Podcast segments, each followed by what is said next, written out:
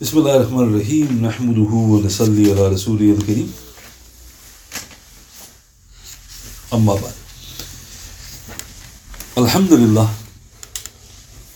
tonight is the 10th of November in the year 2023 and Alhamdulillah we're beginning the second week the eighth night that we're going through the illustrious and exalted life of the eminent companion Sayyidina Abu Hurairah radiallahu and I've reached the point where I've mentioned that he's now joined the August Ahl Sufa and I was mentioning last that Allah the Almighty and Glorious He revealed a verse informing the believers that when they give their sadaqah to the Ashab al-Suf they should give from the best or from what they love and the last thing I mentioned was Abu Talha giving his giving his orchard, the most precious orchard he had, for the pleasure of Allah subhanahu wa ta'ala. And we were extracting some lessons from that report. So the last thing was secret charity extinguishes the wrath of Allah subhanahu wa ta'ala. And note Abu Talha wanted to give it secretly. And similarly, in Imam Ahmad in his Musnad Ruh al-Ma'ani, Abu Dharr anhu once asked, Ya Rasulullah sallallahu alayhi wasallam, what sadaqah is best? He sallallahu alayhi said, to give a needy person in private and to assist the helpless person who is making an effort to earn.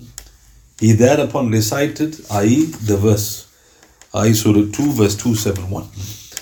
So here the Prophet ﷺ mentioned two categories of the most exalted form of sadaqah. One is to give sadaqah to a person in private who needs sadaqah. And the other is to help a person who's trying to make a living. You help him in that matter. This is also a very dear sadaqah to Allah subhanahu wa ta'ala. That second uh, point you mentioned, that's one of the three from uh, what, uh, you know, the long narration about the three of three. Yeah. Jibreel comes. That's one of the main things he mentions. Oh, mashallah. Yeah. So, yeah, the hadith of threes. So Jibreel said, I love three.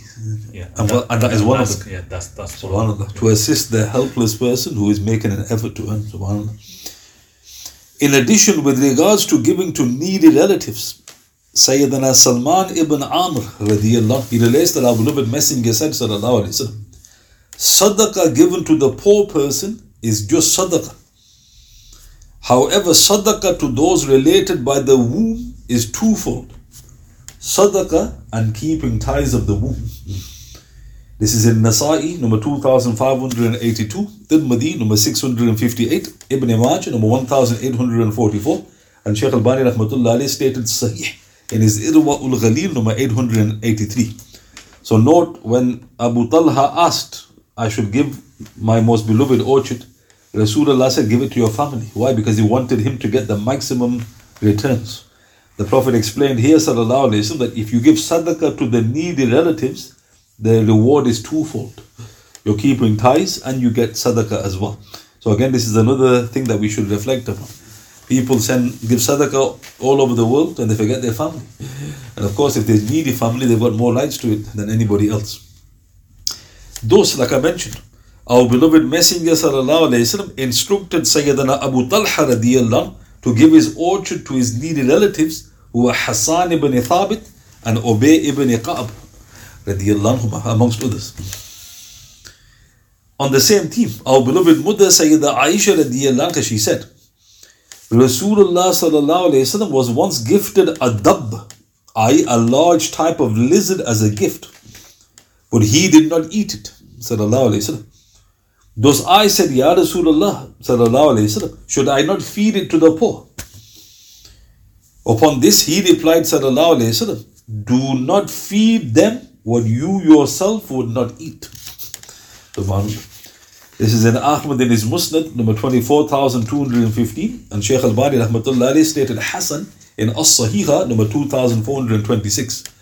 So the dub is a lizard that's actually upright slightly, and this is something that you can eat, is permissible to eat. Uh, some of the companions ate, some of the companions refused because the Prophet didn't eat from it. So Aisha, she asked obviously the obvious question: Shall I give it to the poor? In other words, it's going to go to waste otherwise. The Prophet ﷺ said, Do not feed them what you yourself would not eat. Going back to the same thing I mentioned yesterday. When you're giving, give what you want to give. What you, you know, it's a sacrifice on your part. He goes, when I, he goes, I, don't, I didn't want to eat this, and you want to give it because where's the sacrifice in that? Mm. So note again here, the Prophet's highlighting this quality that should be in the believer's life. Thus Mundhir al-Thawri, rahmatullah he said, Ar-Rabi ibn Khuthaym, rahmatullah he once fed an injured person who had an injury to his head, some khabisa, I one of the most exquisite delicacies. Thus it was said to him, how would he have known what he is eating? To which Ar-Rabi replied, Rahmatullah Allah subhanahu wa ta'ala knows. Subhanallah. This is recorded by Hafiz Zahabi, Rahmatullah in his Siyar 7-290. So think about this. A man's got a head injury, meaning he's probably not all there. He hasn't got his bearings. And this, uh, I think he's from the Tabi'in, Ar-Rabi ibn Khuthaym, Rahmatullah alayh, he gave him you know, like a delicacy. Khabisa is like a very special dish. So somebody thought, he doesn't even know what he's eating. In other words, okay, you wanted to give something, fine, but why have you given something that you won't even get any thanks for? Mm. Such an exquisite dish. And what did he say? Allah Ta'ala knows. In other words, I'm not doing it for getting thanks from the person. I'm doing it for the pleasure of Allah subhanahu wa ta'ala. Yes, this person's got a head injury, but that shows that was a test for me. Because if I give something inferior, that means I'm polluting my sadaqah, my, my, my giving to others. So he wasn't bothered. So not again, people sometimes innocently, he wasn't obviously trying to trip him up. But people innocently make these statements, why did you give that?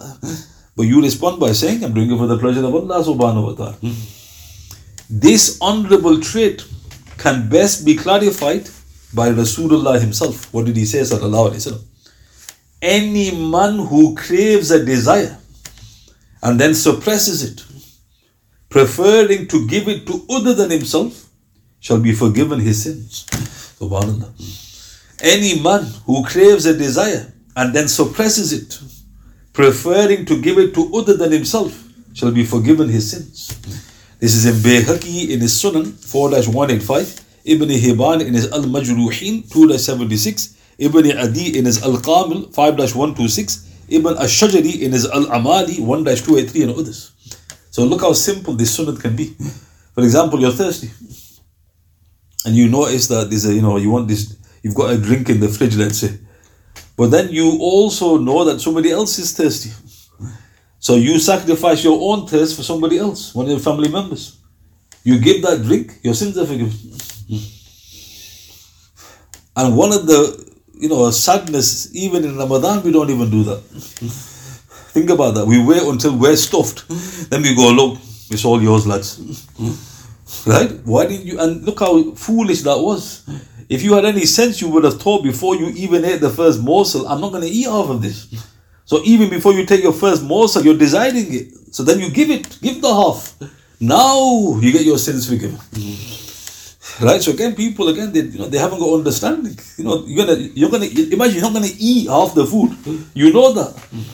And yet you still wait until you eat and then you give. give it before. The sacrifice is there, your sins are forgiven. Not you're benefiting yourself. You're not benefiting anybody else. So going back, why have I mentioned all these reports? Because that goes back to what the Sahaba were not doing. The Sahaba were giving shriveled dates. Hmm. So Allah Ta'ala revealed the verse in Surah Baqarah saying, Why do you give something you wouldn't even accept with closed eyes? Hmm. So obviously you should get into a, a, habit of doing this. And it's very easy to get your sins forgiven.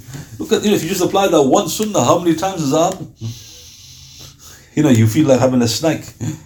And you know the other brother is just as hungry. Give it him. Sins forgiven. For what? 30 pence. right? You know, how cheap is that? Right? You go, you know, you go for the meal. Brother, hey, you know, you eat it. And he goes, why don't you know? I want you to eat it. Sense forgiven. What did Abdullah ibn Umar? When Abdullah ibn Umar was once ill, anhuma, and uh, he wanted something, I think it was some fish. So they went out of the way to get some fish for him. They cooked it and they brought the fish. A beggar came. And he told his family, give him the fish. So they went, all that effort we made. is give him the fish. So he goes, you know, dear father, dear uncle, he goes, you know, all that effort, we'll give him something else. He goes, I desire the fish. Give him the fish. Sahaba understand Shariat. In other words, you give something else, I don't desire that. I want the fish. That's why I'm telling you to give the fish. And that was when, when he was ill. Imagine ill, imagine a hospital giving it away. Yeah, you have it. You have it. But don't you want it? Yeah, I do want it. I'm giving it to you. And th- that is not in the wavelength of an unbeliever. Because when they do things, they're doing it for a reason. There's some, you say, matlab. We're not doing it for that. Our matlab is akhirat. Now think about that. Why did you do that? You were thirsty. Them doubt. Because our Prophet said, when we want something, we give it, we get our sins forgiven. Straight away, you've acted upon the command, then you've given the hadith. And they'll appreciate that because this is a Muslim. Look at that. We didn't we didn't even know that. Subhanallah. So note again all this and the the other thing I should have mentioned about that uh, report is that when you invest, note that they were giving to Ashab al-Suf. The Ashab al-Suf were students of the sacred deen. So one of the most excellent sadaqah you can give are to talibul ilm, to the students of sacred knowledge. We also learn this. In fact, it's a very interesting report. The hadith is in Tirmidhi, is Sahih hadith. There was two brothers. One was with Rasulullah, I think he was Ashab al-Suf, I'm not certain. But he was always with the Prophet sallallahu alaihi wasallam. And the other brother, you know, he earned a living, and when he had time, he'd go to the Prophet. So this was going on, and eventually the brother who was working, he got irritated by his brother. He goes, why doesn't he earn a living? So he goes to the Prophet wasallam because Ya Rasulullah wasallam. He goes, MashaAllah, my brother's with you, but basically I'm doing all the hard work. I'm earning the keep. So the Prophet wasallam said, maybe your maybe because of your brother you are earning your keep. In other words, what he said to that companion was, if anybody should complain, it, would, it should be the other brother. So what was the Prophet now teaching us? That the one who's learning the deen, he actually becomes a source of income for others. We don't know how that works. You know, a person who's studying the sacred deen, he becomes a source of income for others. So again, note all of this is part of looking at these reports, especially with regards to the Ashab al-Suf. And we beg our loving Lord subhanahu wa ta'ala by His grace to imbibe into us all such noble and lofty characteristics. I mean, and also there's a report, I can't remember exactly the, I think it's in Daraqutni, but the report mentions that if you want Allah the Almighty's special generosity, then you should uh, give your wealth to the students of knowledge. Allah Ta'ala will opens up a special door of generosity for you. This is the rough meaning of the hadith. So note again, these are intelligent things to do in terms of investment. So again, returning to Sayyidina Abu Hurairah radiallahu, he's become part of the Ashab al-Suf. The next section entitled, His suffering of extreme hunger in the path of Allah subhanahu wa ta'ala. So what, what do I mean, the path of Allah? path of Allah subhanahu wa ta'ala doesn't just mean jihad. The Prophet said in a hadith in Tirmidhi, Imam Tirmidhi graded it Hasan, Riyadh al-Salihin, that whoever goes out in search of knowledge, he is in the path of Allah subhanahu wa ta'ala. So that's one category. So when I'm saying the path of Allah, I'm talking about his learning. He's now in the path of Allah, but he's suffering. It is very important, first of all, to point out that Sayyidina Abu Hurairah had a place to stay at Zul Hulayfa where his mother resided. So he actually had a place, one for his mother, his dwelling, and he had a place next to his mother. He was therefore not destitute. For as mentioned, he also received a share from the spoils of Khaybar when he first met our beloved messenger. Granted, he may have took that, gave it to his mother. So he's not destitute. This is very important to highlight. And as mentioned in the Sahih, he had a servant who would serve him. Granted, he escaped, but he was offered back by Rasulullah. So why are these stats important? Because Abu Huraira's poverty was of choice. For he preferred to be in the company of Rasulullah in the pursuit of sacred knowledge. Thus his stay with the Ashab al-Suf. So who was he emulating when he preferred the poverty of choice? Rasulullah. Rasulullah sallallahu alayhi wasallam, he was not poor like the, the, the poverty of the slums. His was a poverty of choice. He once told Aisha radiallahu anha, I could have had the mountains of Makkah turned to gold for me, but I refused. So Abu Hurairah, look at his love for the Prophet He could have lived a comfortable life, but he wanted to be like the Prophet It is also important to highlight that the Ahlul Sufa did not refuse to work. Because some people they start saying, uh, brother, why aren't you working? Or oh, I'm I'm following the sunnah of Ashab al-Sufa. You hear it, I've heard it. And then you go, which sunnah is that then? You know, they didn't work. Allah subhanahu wa ta'ala forbid, laziness can never be ascribed to them or their poverty. So, how do we know that? Hafiz Zamakhshari, rahmatullah he said, they would crush the pits of fruits during the day, which was prepared as food for the livestock. Though since they did not own any livestock of their own, we can safely conclude that they worked in order to earn a living, albeit a very humble one. This is mentioned by Sheikh Ash-Shurab in his Al-Madina An-Nabawiyya Fajrul Islam 1-222. So they actually did work, but when you say work, you think of 9 to 5. So what were they doing? So they'd get date stones, obviously, they'd eat the dates, they'd crush the date stone, and then they would give that to the livestock. And they like make, you know, a very humble living out of that, a very meager living. So why is that mentioned? Because they weren't, you know, they weren't hanging, you know, begging bowls wasn't coming out. Thus I shown the majestic Ahlus Sufa lived extremely austere and simple lives. But it was a lifestyle of choice. So obviously, amongst them, they could have been destitute. There's no doubt about that. But it's important to highlight that. Why? Because a lot of people, when they talk about the Ashab al-Suf, they give you the impression that they, they were destitute. And then you go, right, name, name one who was destitute. First on the list, they'll come out with Abu Huraira, because he was starving. Many hadiths. And then he goes, that's true. But what's that going to do with destitution? Then the guy starts scratching his head. He goes, yeah, you're starving. He goes, maybe he was like the Prophet. And suddenly he goes, oh, I think, oh, Masha, he woke up. So now let's look. Sayyidina Talha, Ashara Mubashara, he said, radiyallahu Abu Huraira was miskeen. With neither family nor money. He would go around with Rasulullah wherever he went. This is in Bukhari in his Tarikh, Fath al-Bari. So now, doesn't that contradict everything I've said? so one of the ten promised paradise said, Abu Huraira was miskeen. He had neither family nor money. He would go around the Prophet wherever he went like a shadow. So you got to look at the whole report. He goes, he had neither family, but didn't he have a mother? So what Talha was saying was, he wasn't, you know, settled. He wasn't married at the time, you know. So he's just generalizing. Neither family, no money, meaning he wasn't going for that now. Maybe he had some, but he wasn't really interested. He would go around Rasulullah wherever he went, meaning that's all he was interested in. Another point wealth is not an evil. There's another thing people say.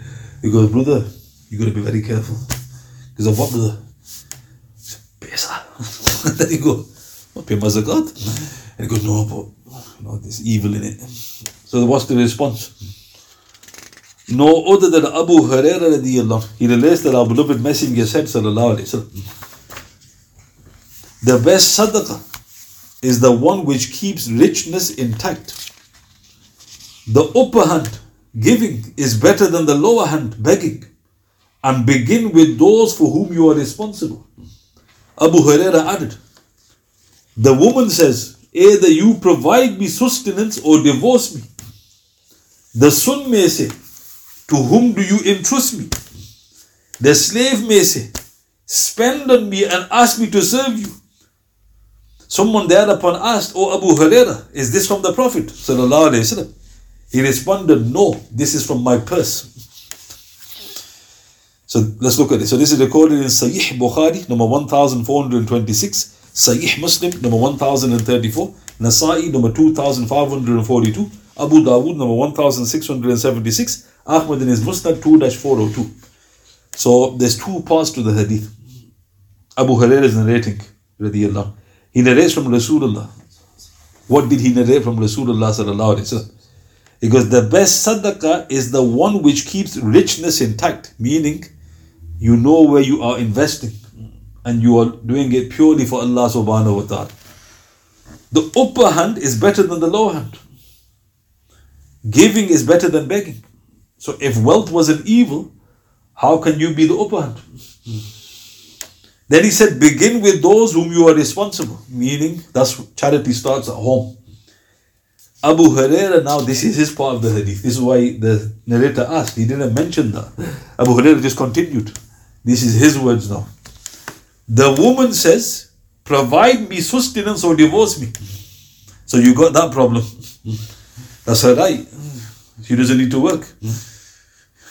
And if you can't fulfill her needs, get a second job, the scholars say. So he goes, the woman. He goes, so what does that mean? You need to work. You need to earn a living. The son may say, to whom do you entrust me? Meaning, Father, are you going to spend on me? The servant says, spend on me and then ask me to serve you. Meaning, pay me, then I'll work for you. When he said these three things, and the narrator said, Oh Abu Huraira, is this from the Prophet? This last bit. He said, No, this is from my purse. That's the word. But what did he mean by that? Hafiz ibn al Atir rahmatullah clarified in An Nihaya 4 218, meaning whatever he had of knowledge radiallahu, was drawn from his heart, just as wealth is taken out of a purse. This was the elegance of Abu Hurairah. So somebody goes, how do you take money out of a, out of a wallet? And they describe it. You, know, you open it, you put your hand in, you take the money out. He goes, that's what he meant. But his purse, what he was referring to was his heart. Now, there's a deeper meaning here. What he was saying was, you can memorize hadith, but you may not understand it. So he memorized the statement of Rasulullah, but then he said, This is from my purse, meaning I've imbibed it, I've understood what the Prophet said. Now I'm taking the meaning out of my heart. So look how beautiful. When the man asked, Is that from the Prophet? And look how interesting. You know, how did he detect that? that shows the Prophet's wordings have a special, you know, order along. And Abu Hurairah goes, This is from my purse. Meaning I've given you the understanding. So question if wealth was an evil, then why would you narrate this? So Lord, wealth isn't evil. What is true about wealth is a fitna. The Prophet ﷺ said, What I fear for you the most after me is fitna, uh, is wealth. Now, what is the difference? The difference is wealth is an is a something you can use for great good, but at the same time it can destroy you. But in it, in and of itself, is not evil. The Christians' belief is in and of itself it is evil. That's not our belief. And where's the proof? And the proof obviously is that, to be brutally honest, is wealth good for many Muslims? And the response is they get messed up. They don't know, you know, like you, like they say that if you live a simple life and you give a person wealth, he doesn't know how to spend the money. Then he starts doing crazy things with it. And this is why the Prophet said in Sahih Bukhari and Muslim, the little and sufficient is better than the abundant and the alluring. So he actually explained the fitna. Is when you have a little and sufficient, you haven't got anything to do, you know, musty with, like we say, you know, uh, you know, wasting and silly things. But if you've got the abundant, the Prophet goes, it tempts you. I need to invest it in what? You invest it in the akhirat. No, no, in the akhirat. In stocks and shares. Oh, mashallah. Thus, later on in his blessed life, Sayyidina Abu Hurairah was blessed with wealth. And I'll mention that at the relevant place. So this is very important to highlight. When he was with Rasulullah, poverty of choice. And I'm going to mention how much he suffered to be with the Prophet. And he was emulating his master. That's, that's what a murid does. If you're truly a murid of a sheikh, you're going to emulate him. And he's the murid of the best sheikh, the Prophet. ﷺ. But later on, he was blessed with wealth.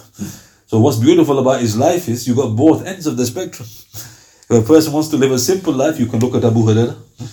And if you want to live a, a, you know a comfortable life, you look at the same Sahaba, and the guy starts scratching his head. What are you talking about? Later on, he was blessed with wealth. Radiallah. So all I mentioned today was basically wrapped up on some of the lessons we take from giving, i.e., some of the things that we need to be careful of. Give what you desire to give, and then you will be rewarded. And one of the rewarding rewards for that is your, your sins will be forgiven. Just a good habit to get into. And then I mentioned, of course, uh, now Abu Huraira's poverty of choice, emulating the Prophet. But he didn't impose that on his mother. This is also important. Don't start thinking that his mother was now suffering as well. You know, his mother wasn't even a Muslim in the early period. So obviously he was doing it to himself. And of course, he was also serving his mother. Zul Hulayfa is a few miles from Al Madinah. So even though he was Ashab al Suf, he would attend to his mother as well, if she wasn't near with him at the time. Are there any questions? Let us.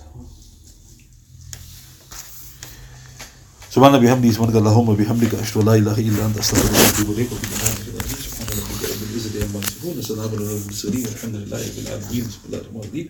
والأصل إن الإنسان لفي خسر الذين آمنوا وعملوا الصالحات وتواصوا بالحق وتواصوا بالصبر